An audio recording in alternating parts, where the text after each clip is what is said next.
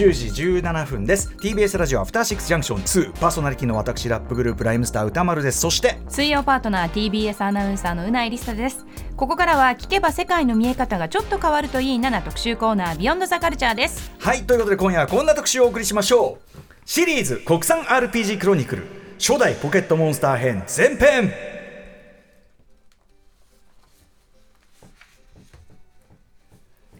日本独自に進化発展した国産ロールプレイングゲームの歴史を紐解いていくシリーズ企画。これまでドラゴンクエスト、ファイナルファンタジーの2大タイトルを中心に扱ってきましたが、アトロク2に合わせてこちらもフェーズ2に突入。より一層様々な国産 RPG の魅力や 成り立ちを解説していきます。フェーズ2なんだ。MCU みたいなそういうのあるんですね。フェーズこれね2あそうですか。フェーズ4も大変なことになってるっていうのがありますけども、はい。ということで、えー、なんですか？あ第一弾ね私ね、えー、ドラクエ FF に勝るとも劣らないどころか世界的には最もメジャーなタイトルと言ってもいいんじゃないでしょうか。すなわちポケットモンスター通称ポケモンでございます、その初代であるポケットモンスター赤緑についてこれがどのように生まれどこが革新的だったかこれから前後編でお伝えしていきたいと思います、ということで今夜のゲストはボードゲームデザイナーの渡辺範明さんです。よろしくお願いします。アトロク2にようこそはい初登場でございます。えーありがとうございます。分室に先に出ちゃってってねね。ありますけどね。はいということで渡辺さんアトロク2に初登場。改めましてのご紹介しておきましょ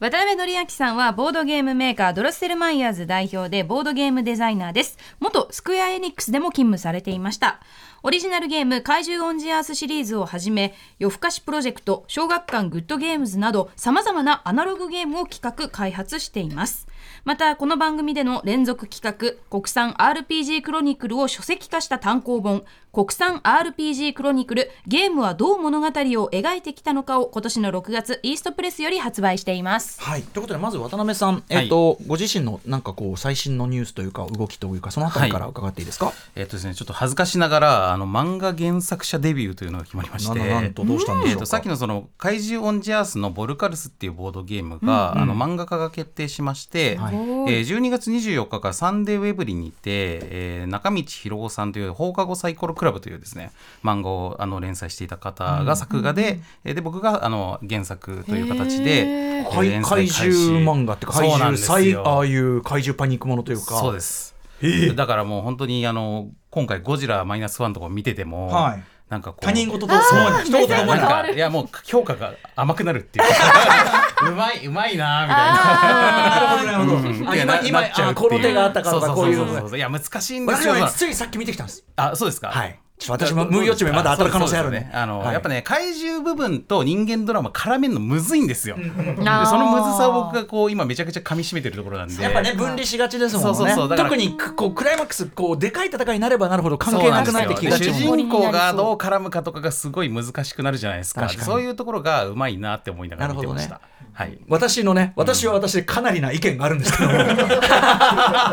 でもいやでも面白かった。面白かった。面白かった。すごい面白かった。いやそう思いますよ。面白かはい。ったねはい。はい。で、まあ、あの、えっと、スポティファイでドロッセルマイヤーズラジオっていう、まあ、あの、ポッドキャストもやってるんですけど、それの最新話でもこのゴジラマイナスワンと絡めて、まあ、このボルカルス漫画版でこんなこと苦労してるよみたいな話もしてますので、よく、よかったら聞いてみてください。てかボルカルス漫画版も楽しみだし、すごい。12月24それのいずれねだって映像からってさそうない話じゃないですよ目ね。指したいですよね。ね。だからこれ企画段階で、あの、三宅龍太さんにもちょっとここを相談したりとかちょっと相談乗ってもらったりとかしてですね、まあ、ちょっと前から準備してたんですけどはい。も、はい。うんこちら楽しみにしておりはい、ます。頑張ります。ちなみに先ほど今ちょっと雑談感で、あのオープニングであのゼルダの実写版というのがアメリカで作られるよね計画が立ちましたよと、実写どうよみたいな話してて。そこで今渡辺さん入ってちょろっと言った渡辺さんのアイデアが抜群に良かった、はい。改めてちょっとお願いします。僕はね、ダーククリスタル路線がいいと思うんですよ。つまり、えっと、パペットという人形を使った実写、そっちの実写。これナイスアイデア。いやあ絶対ゼルダに合うと思う。ダーククリスタル、ぜひあのご覧ください。あのね、えっと新しいシリーズっていうかな、その新版みたいなのもネットフリックスとかにね、あの作られてたり、あとメイキングがね、あのあったりとかしても、そまあ素晴らしいあのまあ人形劇っていうかね、そうてっ技術がね。きりこう人ばっかりで実写をイメージしてましたけど、うんそそれれめちゃいいは実写ですちょっとね、もんねトゥーンリンク的な雰囲気も出ると思うし、はいはいはい。うんこれぜひね、あの宮本さんに伝えたいですね。ね、ぜひ、はい。たただたださメンツがさ確かに。メンツがもうメイズランナーのメンとかメイズランナーとメイズラかンナーの監督って言ってるのよ。CG でやってるあでもまあその方々が実はジム・ヘンソン好きなんだよみたいな、ね、さっうん。きそれで、それで合間で、え、ジム・ヘンソンって生きてんだっけ？ど、それで亡くなってましたみたいなね、そういう話とかね、あったりしますけども、まあそのナイスアイデアだと思いますよ、そんなのもね、えー面白い話だと思います。ということで、えっ、と、国産 RPG クロニクルです、はい。えー今回はポケモンということで、はい。あのまあ、改めてあの初めて聞かれる方もいるかもしれないから言っとくと、あの今までのドラクエ FF を中心としたシリーズも、基本的に私自身、例えばゲームいっぱいやるけど、僕があんまり得意じゃない方のジャンルなんだけど、それとは全く関係なく、えー、とそのまあゲーム誌だとか、もっと言えば企業誌だとか、えーまあ、めちゃくちゃその面白い話としてですね渡辺さんが語ってくださるシリーズなので、うん残念ながらポケモンまたしても私ね弱者中の弱者と言いましょうか、まあ歌丸さんが苦手なもの担当という感じにちょっとなりつつある僕ですけども、大丈夫です。あの食べれ、はい食べれるようにあの包んで出していただいてね。だいぶ咀嚼してやっていきますんで。はい。ということでポケモン、はいえー前後編ですか？はい、えっ、と、まあ、あの、ドラクエ FF でやってきたみたいに、シリーズをずっとポケモンを、まあ、歴代追っていくっていう形で今回やろうと思ってるわけじゃなくて、えー初代ポケモンにあくまで話を絞って、で、ポケモンってやっぱり、とにかく初代がエポックメイキングがすごいんですよ。で、大発明だったんですけど、まあ、いわばそれの味を結構守り続けているのがポケモンっていうシリーズなのうんうんうん。まあ、初代の話を前後編に分けてがっつりしようというのが今回ですね。了解でございます、とにかくポケモンはなんていうの、うん。でタイトルの世界的なでかさからいや、うん。もうドラクエ FF どころじゃないっていうか。そうなんです。実はそのドラクエ FF の売り上げの話をしたこともありましたけども、販売本数ですね。ドラクエ FF の史上最高って FF7 なんですよ、で FF7 世界全体で1300から1400万本ぐらい売れてて、でまあ、それがドラクエ FF の歴史の中ではダントツ海外受けしたっていうタイミングという話をしたと思うんですけど、初代ポケモンって全世界で3000万本以上売れてるんですよね、あもうすでにしてから。だもうその時点でもうダブルスコア以上なんで、うん。まあ JRPG というと僕らはまあやっぱドラクエとかが最初に思いつきますけど、まあ世界で最も売れてる JRPG 何かと言わればポケモンなんですよ。ね。だしもうキャラクターとしてもはやね、うん。って感じですよね。そうなんです。だからその辺の話を、まあ、今回の第1回の方前編の方では、えーポケモンというゲーム自体が誕生するまでとそのゲームがどんいかなる内容なのかというゲームデザインの面の話、はい。で後編に関しては発売した後で、まあ、ポケモンが大ブレイクしていく過程、うん。でそこもすごくプロデュース的な部分で面白いので、まあ、この前後編にしたいと思います。ちなみに、はい。えっと今回は前編で、えっと2週後に後編をお送りするというはい。予定となっております、再来週です。はい。ということでまずポケモン。まあ、はい。説明不要と言いつつでもやっぱりあのねあの世の中ポケモンやったことある人明るい人ばっかりじゃないんで、うん。改めてちょっとね、どんなゲームだったのか説明しておきましょう。ポケットモンスターシリーズとは1996年2月にゲームボーイ用ソフトとして発売されたポケットモンスター赤緑に端を発するゲームシリーズです。発売元は任天堂そして開発はその後のシリーズを含め基本的にゲームフリークという会社が担当しています。ポケモン赤緑はマサラタウンという小さな町に暮らす主人公の少年がポケットモンスターと呼ばれる不思議な生き物を捕まえ育成し、えー他者と対戦しながらチャンピオンを目指すといった内容です。ゲームボーイの通信ケーブルを使ったユーザー同士の交流や同時発売した赤版と緑版で出現するポケモンが違うなど新しい試みが話題を呼びました。その後コミックやカードゲームアニメの放送などの後押しを受け全国の小学生を中心に一大ブームに成長。今年3月時点でシリーズ累計販売は4億8000万本以上。4億？4億。すごいで9の言語に翻訳され世界中で愛されるまさにモンスターコンテンツとなっています。ちなみにアニメは192の国と地域で放映されているそうです。いやーもうめちゃくちゃ。うん。めっちゃくちゃ。桁違いですね。桁違いでございますということです。じゃあ、えー早速ね、えーはい。ここからポケモンの誕生についてお話を伺っていきましょう。まずはこちら田尻聡とゲームフリーク。はい、まずはあのポケモンのオリジナルクリエイターである田尻聡さんという方の話から入りたいんですけどもさっきのですねあのゲームフリークという会社が今も作っているという話がありましたけど、ゲームフリークってもともとは田尻さんが高校3年生の時に創刊したミニコミ誌の名前なんですよ。へでも本当にこうコピーした紙をホッチキスで閉じたみたいな、まあ、そういうミニコミ誌なんですけども、高校の時の？ははい、あの1983年なのでまだ全然こうゲーム雑誌とかゲーム攻略本とかほとんど存在しなない世界で、うん。えー、とアーケードゲームを自分たちでプレイして集めた、まあ、あの自分たちで足で稼いだ情報をですね、えーミニコミ誌にまとめへてー。でそれを、まああのまあ、出版というか、まあ、配布というか、うんうん。出していくというスタイルでで、えーとまあ、一番有名なのがですねゼビウス1000万点への解放という、まあ、ゲーム攻略本のほぼ元祖とも言われている有名な特集号があるんですけども、まあ、こういうもので、まあ、ゲームライターとして名を成していったというのが初期の田尻聡さんですね。でちなみにこの後にポケモンのキャラクターデザイナーになる杉森健さんもゲームフリークのもう創刊の第2号でイラストを描いてるんで。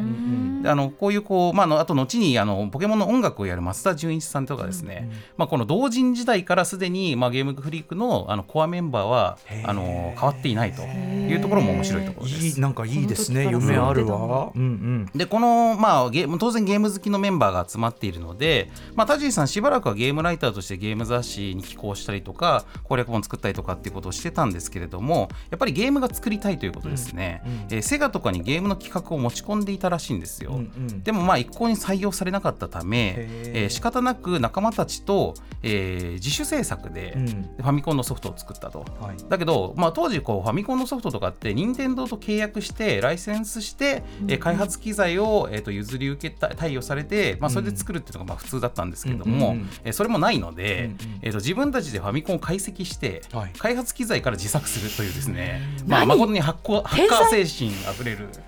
はい。天才？まあ、あのそういう文化だったんですよね。まあコンピューター文化のうコンピューター文化のね。うんうんうんうん。うんでまあそれで作ったのがクインティというゲームなんですけれども、えーナムコから後に発売されまして、うんうんえーまあ、これは割とこのファミコン後期のナムコのゲームとして、えー、と今はその結構面白い、はい。あの両作のアクションゲームなんですけれども、えーこれが20万本売り上げたということで、うんえー1989年にですねこれの、えーとまあ、ナムコ置かれてたあのクインティの、えー、と印税5000万円を、えー得まして、うん。えーこれを元手に、まあ、あのゲームフリーク会社化するかそれとも5000万みんなで山分けして 解散するかっていう、まあ、選択があったんですけれども、うんうんうん。まあ、会社化しようという方を選んで、はい。えーゲームフリーク株式会社ゲームフリークが成立すると。なるほど。なんかでもすごいこう若い本当に草の根の力っていうか、うん。ね。でしかもゲーム好きから好入って。きをパワーにしてっていうか、なんかそこだったんですね。そうだからちょっとゲームマニアから入ってるっていうところがちょっと第二世代感のある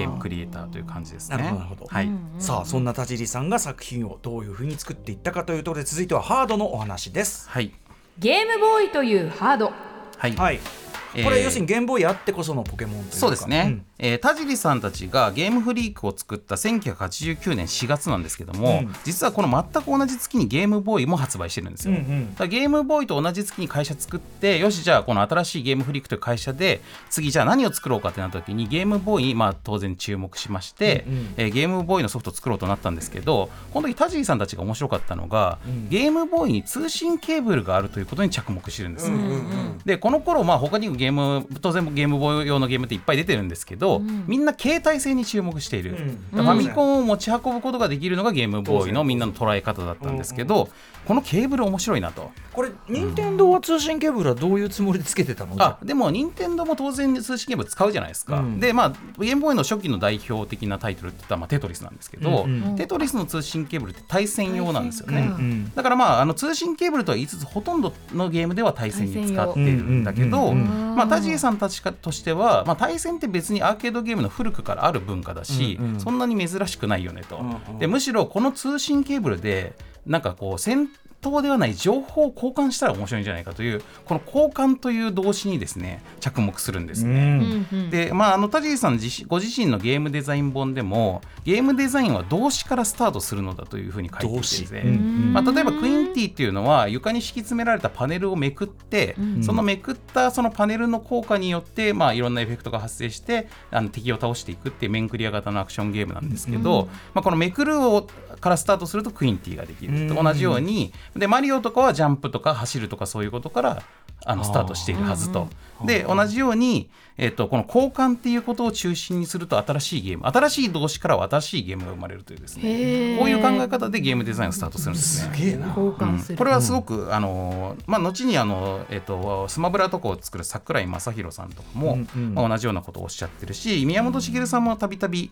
同じようなことをおっしゃってるので、うんうん。まあ、だいぶ任天堂的なスタイルに相性がいい考え方なんですけれども。うんうんでですね、まあ、それで、えっと、交換を主軸にしたゲームを作ろうと思った田尻さんたちは、えーガチャガチャのようなカプセルに入ったモンスターを交換するゲームというですうんうね、ん。えーカプセルモンスターかっこ仮を企画します。はい。でこのカプセルモンスターというか、まあ、カプセルに入ったモンスターという発想はおそらくウルトラセブンのカプセル怪獣。えーカプセル怪獣から来ていて、でまああのポケモンの世界観にはだから結構そのウルトラ怪獣的な特撮怪獣のテイストっていうのも、まあ、細かく入っていてですね。ねカプセルっていうか投げてこう戦ってこいって。で同じですもんねね。ミクラスとかのああいう感じとも同じだし、でまあポケモン図鑑にもその初期から怪獣の鳴き声が必ず入ってたり、足跡が入ってたりとかするのってウルトラ怪獣マナーなんですよね、うんまあてかあのうん怪獣のそのシートとか昭和の怪獣文化から来てるんですけども、うんうんうんうんまあそんな感じでカプセルモンスターを、えー企画したんですけども、これがですね、えー開発が難航します。うん。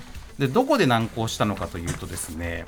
えーまず、まあ、2つあの難点があったんですけど、まず1個は交換をさせようということはモンスターを交換させようということは決まってるんですけど、うん。交換して何すんのかが決まってないんですよ。うんうんだからこの時まだ RPG にしようとかっていうことも決まってないんで、うんうん。交換した上でアクションするのかもしれないし育成するのかシミュレーションするのかとかいろいろあってですね、うん。まあ、そこがちょっと最初の頃はあんま定まってなかった、うんうん。でもう一個がより大きな難問難問としてあったんですけど、えっとなぜ交換するのかという動機づけが難しかったと。うん。でこれはちょっと僕らもうすでにポケモン以降の世界に生きてるんで完全に答えを知ってるから、いやなんかこういう仕掛け入れれば交換したくなるじゃんって分かっちゃうんですけど、でもこれ本当にコロンブスの卵なんで、うん。当時はね分かんないんですよ。うん。でタジーさんたちがもおっしゃってたのは、えー、と交換するということは例えばお互いにモンスター持っててこれ欲しいんだよねお互いにと、うんうん。欲しいってことはなんか価値が高いものなんだと、うん強いとかかっこいいとか、まあ可愛いとかかもしれないけど、うんうんうん。うんとにかく何らかの価値がある、うん。でもだったら自分で持ってればいいんじゃないってなって、うん。なんで相手にあげたくなるの、うんうん。とかっていうのが分かんないんですよこの時点だと。まあだからその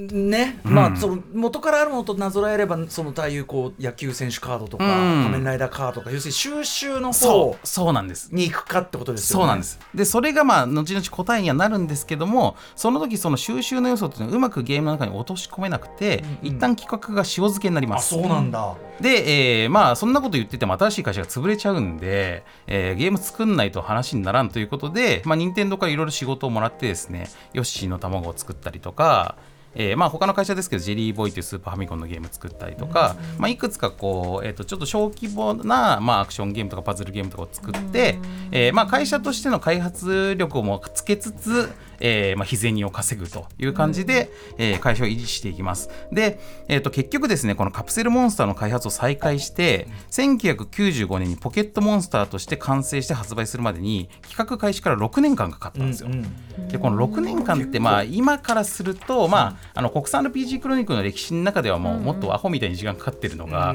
あるんでまあちょっと可愛く見えるかもしれないけど当時の6年めちゃくちゃ長いんで。うんうんだからもういろんなこう状況も変わっちゃってですそうですねでもドラッグ A5 とかも発売しちゃって、だしゲームボーイのその使うもうつね使うそうです新鮮さもないし、うん。もうなんか全然最新ハードじゃないとか、うんうんうんでドラクエ5ってもうモンスター仲間にして育成するシステムが入っちゃってるんですよ。ああいやそうかある意味やられちゃってそう。でこれがもう発売した時点でタジさんたちもだいぶモチベーションが下がったらしいんですけどドラクエがやっちゃってるしなみたいな感じだったんですが、まあ、とはいえポケモン発売して、えー発売して完成してみたら非常に画期的なゲームになっていたということがまあ次の話になります。はい。はい、苦労した甲斐があったのかということですね。ということで今夜の革新部分でございます。こんなお話です。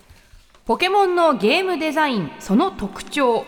非常に渡辺さん、ペペースが良すぎます。ああよかったよかった。まああのゆっくり行きましょうそうはい言いたいこと結構あるんでね、いいと思うんですけど、えっとポケモンのゲームデザインの画期的だった部分を一応3項目に分けてお話ししようと思います。でまず1つ目が今のまさに、えーあのゲームのそのモンスターを交換する動機の部分ですね、これをどう解決したのかってことなんですけど、えーこれはまあ歌丸さんがさっきおっしゃった通りコレクション自体をゲームの最終目的にするというのがその答えでした。これさ子供の遊びでコレクションものってあるじゃないですかビックリマンとか、あのんでもやっぱ多分デジタルデータでそれってあんまり発想がなかったってことななんですよ。のかなだから多分、まあそのまあ、昔からめんこ集めたりとか、そういうのってあるんですよね。あでのベーゴマとかね。そうそうそう。で、ん。まあ、田尻さん自身も、ポケモンの遊びの、えっと、まあ、ひな形になっているものは昆虫採集だとおっしゃってるんで、うんうん。まあ、そういう意味だと、収集が目的っていうことは最初からイメージにはあったと思うんですけど、それがゲームの最終目的になっていいのかっていうところには、多分そこまで割り切れなかったんですよ。そんなにそれが引きになるかどそううかはそうそうそうでやっぱり物理的なあれがあるからこそ、うん確かに。まあベーゴマとかめんことかだったらまあいいんだけそうど、データってやっぱり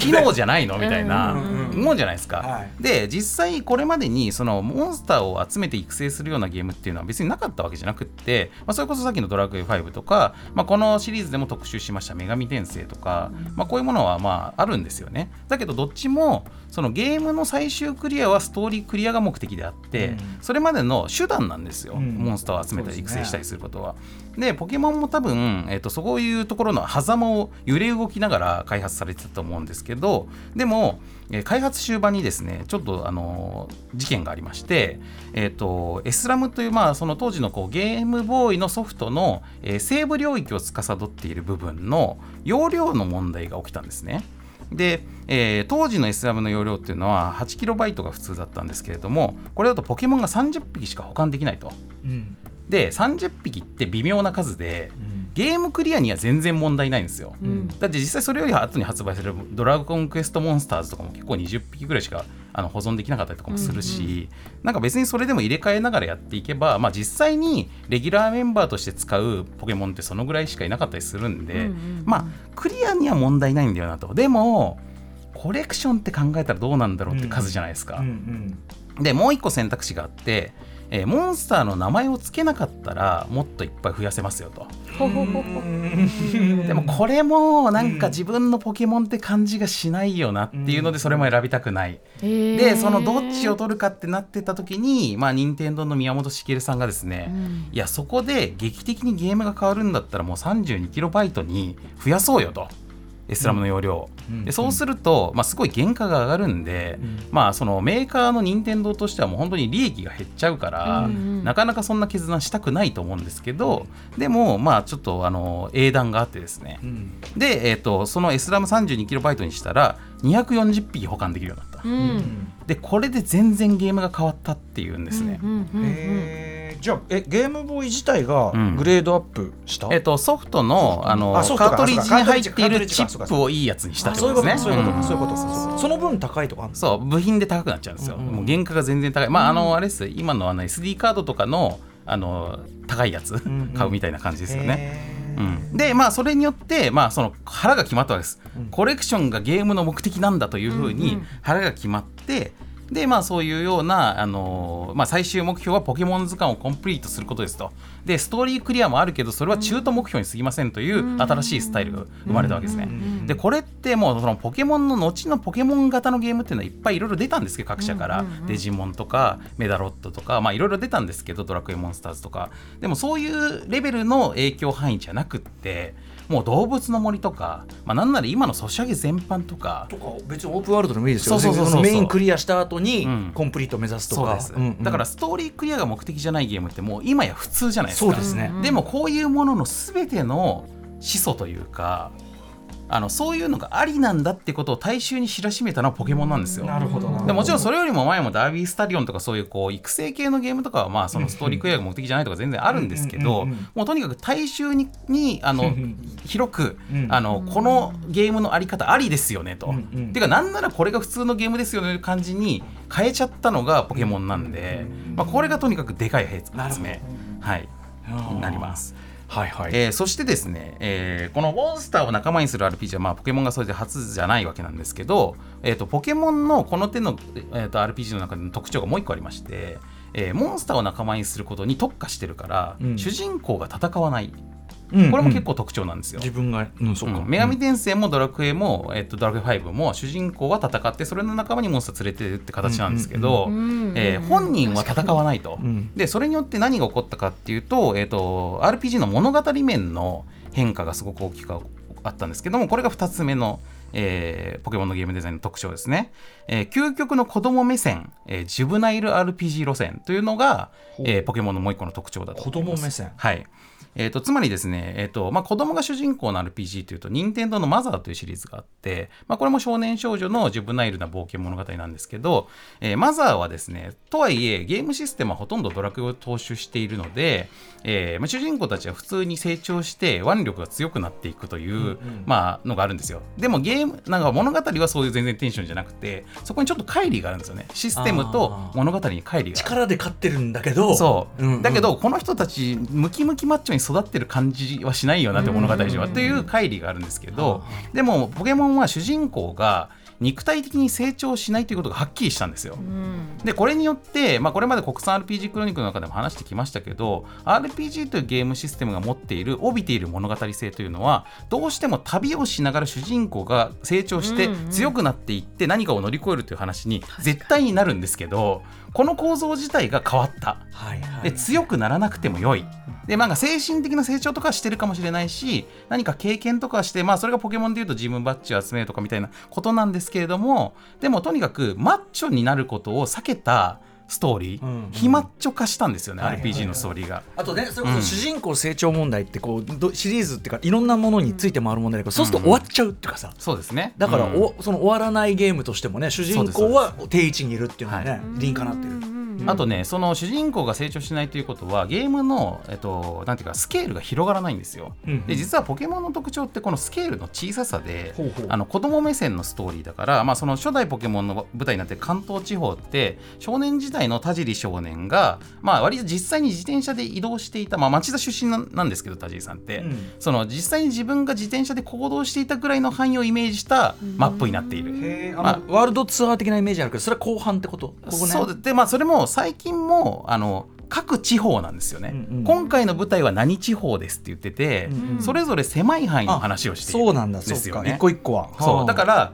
えっとまあ、ドラクエとかってまあ歴史を紡いでいくような形でこう縦に時間軸がつながっていくような展開をするんですけどポケモンは面なんですよ。うん今回は何地方、うん今回は何地方っつって同時に存在する面の話であると。で、えっとまあ、だからその、まあ、非常に狭い範囲のプライベートな話をしているので田尻さんはもともとポケモンの旅というのは、小学生の夏休みの一日の旅なんだというふうに言ってるんですだからあのポケモンって新しい街に行っても宿屋がないんですよ。ーでそれは宿泊しないからです。やっぱちゃんと家に帰る。そう。確かに。日帰りだから、うん。イメージとしては。確。かにドラクエはありますけど。そう。うん。だからモンねあのモンスターをあの回復させる場所はあるんでポケモンうんうん回復させる場所はあるんですけど、まあ、それは休憩所みたいなもんで、え基本は日帰りのイメージなんで、うん。だから親も送り出す時に全然何の悲壮感もないっていうか、うん。いってらっしゃいぐらいの感じ。があるのねまあ、そのぐらいの感じなんですよね。うん。でまあもちろんアニメ化した時にちょっとさすがにそれりなんかこうおかしくな感じになるんで アニメだとまあ野営する場面とか、まあ、そうですね。宿に泊まる場面とか全然あるんですけどもともとのゲームのイメージは日帰りなんですよ。だ。からそのそのあのスケールの小ささというのがむしろ特徴だと思います。でまあえっと、もう一個3つ目ですね、これちょっとまあ割とミニマムな話に聞こえるかもしれないんですけど、RPG の戦闘を再開解釈したというのがありまして、えーポケモンの、えっと、戦闘システムで特徴的なのは、えーポケモンを捕まえることが戦闘の目的で、倒すこと自体はそんなに大きな目的じゃないので、えーなんか RPG って自分が強くなってですねそのすごいダメージ出せるようになって相手をオーバーキル気味にた叩き殺せるようになるという、まあ、オレツエ感覚を味わうのが RPG の基本的なあの娯楽性なんですけどもでもポケモンはそういうことじゃなくって相手をギリギリちょっとちょうどいいぐらいのダメージを与えてですね。でそれでモンスターボールで比較、あの捕獲するっていう仕組みになってるじゃないですか。弱らせて捕獲する、うん。ここもね、まあ、一種の非マッチョ化だと思うんですよね。まあ 強ければ強いほどいいわけじゃないってい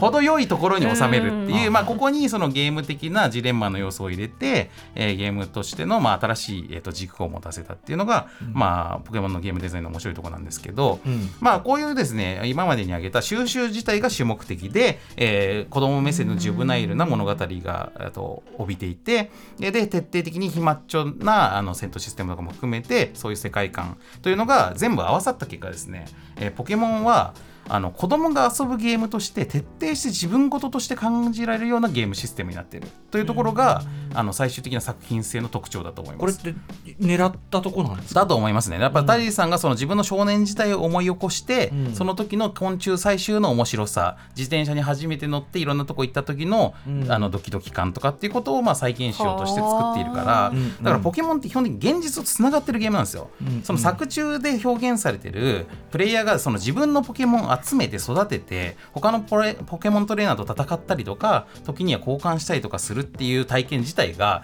作中でやってることと現実でやってることが全く一緒。交換も全部もうやってる。そう。でん。友達とやってることなわけですそれってね、うんうんうんうんだからそういうところが現実とあのゲームが連続してるんですよ。なので、まあ、後にですねポケモン GO が出た時にポケモン GO ってむちゃくちゃ盛り上がったじゃないですか世界中で、うんうんうんであれって単に有力 IP だから盛り上がったわけじゃなくってポケモンってもともとそういうもんなんですよ。要は AR 的な感覚というか、現実とつながってるっていう感覚をみんな持ってたから、だからポケモン GO が出た時に、あ理想のポケモン現れたじゃんっていう風になったっていうことですごい盛り上がったと思うんですけどただ僕ですねもうポケモン GO からも何年も経って、今新たに思うのはむしろそのポケモン GO ってそれこそ GPS とかそのいろんなその技術を使って、えーあの AR を実現してるわけなんですけど、うん初代ポケモンは通信ケーブルが1本あるっていうだけでその感覚を表現してたんだから、うんうんうん。それがすごいと思うんですよね。うんうんうん。これがそのポケモンのあの他と全然違うところ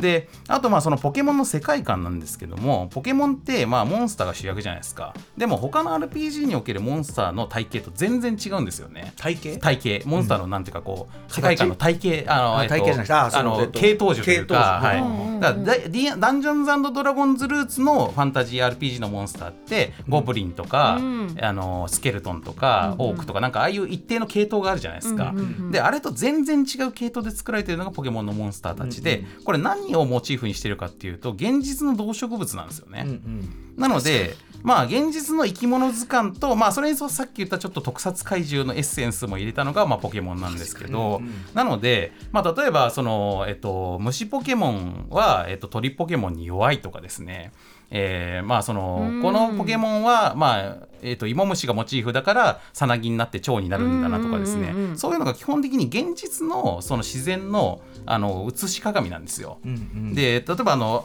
例えばそのデザイン面ですもですねこのニョロモっていうのがいますけど、うんうん。まあ、これオタマジャクシをモチーフにしてるんですけどね、このお腹にこうぐるぐるがあるのって、うんうん。これあのタジーさんによると実際のオタマジャクシを捕まえて見た時に、うん。腹に内臓が透けて見えるとあるあるある。その内臓の感じを表してる。え今急に思い出した近くで見たことない。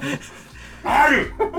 ある。という感じでポケモンって意外と実際の自然をだいぶ模してるんですよね。そうなんですね。なので、まあ、ポケモン図鑑っていうのはそのそういうポケモンが集合することによってこのゲームの世界観を表現してるっていう、まあ、このゲームの世界観そのものの縮図で、ポケモンの世界って本当にポケモンがイコールこの世界なんで、うんうんあのーポケモンに対する解像度だけめっちゃ高いんですよ。んうんポケモン図鑑ってすっごい細かいこと書いてあるじゃないですか。んうんでもポケモンの世界の社会システムとか大人の事情とかはめちゃくちゃ薄いんですよ。なので、まあ、とにかくポケモンあのがあの全てっていうかでそれって少年少女が、うんうんその動物図鑑とかいろんな図鑑とかを見て通して見る世界なんですよね。うんうんうん。あるいは特撮怪獣の特撮図鑑を見て、うん。怪獣図鑑を見て、えー、と見ていた世界、うんそういうものが表現されているということで。うんうんうんなので、まあ、こういう文芸によって語るシナリオじゃなくてですねこういうこう自分ごとの体験っていうのが結果的に自分の物語になっていくっていうゲームデザインが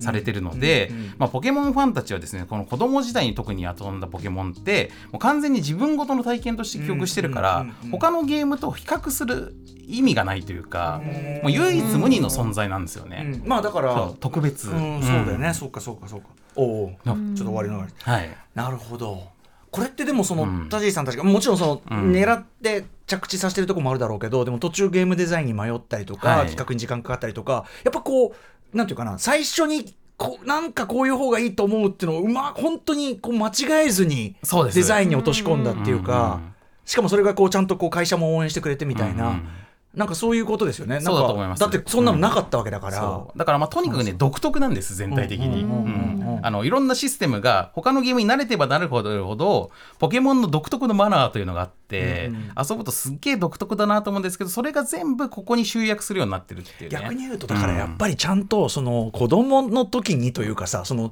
その感覚で遊べる時に遊ばないとなんか入り込めないのは当たり前じゃないって感じするんですそうなん後からだから大人になってから、まあなんか一個のゲームとして遊んだ時に、うんこれが本当に世界で最高の支持を集めてるゲームなのかって分かんないところも結構あると思うんですよね。子供の心を失ったね。目を目が濁りまくった。目が濁りまくった。社会のシステムとかに濁りまくった目でやるとねやっぱそうなるっていうね。だから出会い方も大事だと思うんですけどね。えでも面白かっではい。たやっぱさすが。でですね、まあ、うんポケモン発売してこんな感じで結構、あのまあ、すごいゲームができまして、えーでまあ6年間かかったわけじゃないですか。で、えーポケモンのですねあのプロデューサーでああたる、えークリーチャーズの石原さん石原恒和さんという方がいるんですけども、えーこの方はですね田尻くんすごいゲームできたねということでこれ200万本売れるよって言ってたんですよね。はこの完成した時に、でもこの6年間の間に実は世の中のこのゲームハード環境ってもう一変してて、えさっき玉間さんもおっしゃってましたけどもう90年にはスーファミが出てですね、でに94年にはプレステサターンが出てですね、でこの次世代ハード戦争どっちが勝つんだってなっててで95年ポケモンの年にはもうバーチャルボーイが出てるんですよ。バーチャルボーイでこの時はもうあのゲームボーイの後継機ってつもりだったんで、で来年は任天堂64が来ますってこの環境の中にもうゲームボーイっていうハードはもう完全にもう店じまいに入ってるんですよ。ね。ででこの状況で「いや200万本売れるよ田尻君」って言っててもそれで任天堂が実際にその初回出荷本数決めたのは23万5千本。ということで、で、いや、なめとんのかいってなるんですけど、でも、この時の状況を考えると、もうこれね、し致し方ない数字なんですよね。で、えっ、と、ゲーム雑誌とかでも、まあ、プレイステーションとサターンとどっちが勝つんだって。で、それに64入ってきてどうなるんじゃっていう記事がもうほとんどで、で、そんな中で、まあ、ほぼ期待されずに発売されたのが、ポケモン赤緑なんですよね。まずそのどういうね、楽しみ方するゲームかも新しいその、あれだからこそないしし。しかもそのハードは古臭いし。もう白黒のこんな8ビットの RPG をこのプレステ対サターンみたいな、本当だね、うん、FF7 がもうすぐ出るぞみたいな時に時代感と比べると笑っちゃうぐらいですよね。確かに。でこれは売れんだろうという感じもするのも無理なくって、うん。なんですけどここでほとんど唯一ポケモンを高く評価した媒体があったとそれがコロコロコミックなんですね。なので、まあ、この話を、まあ、次回はしたいという感じまさにね子供目線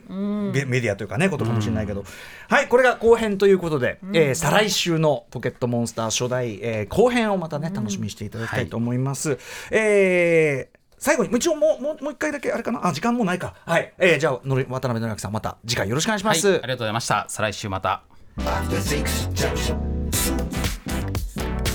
ハッシュタグ歌丸。アトロク。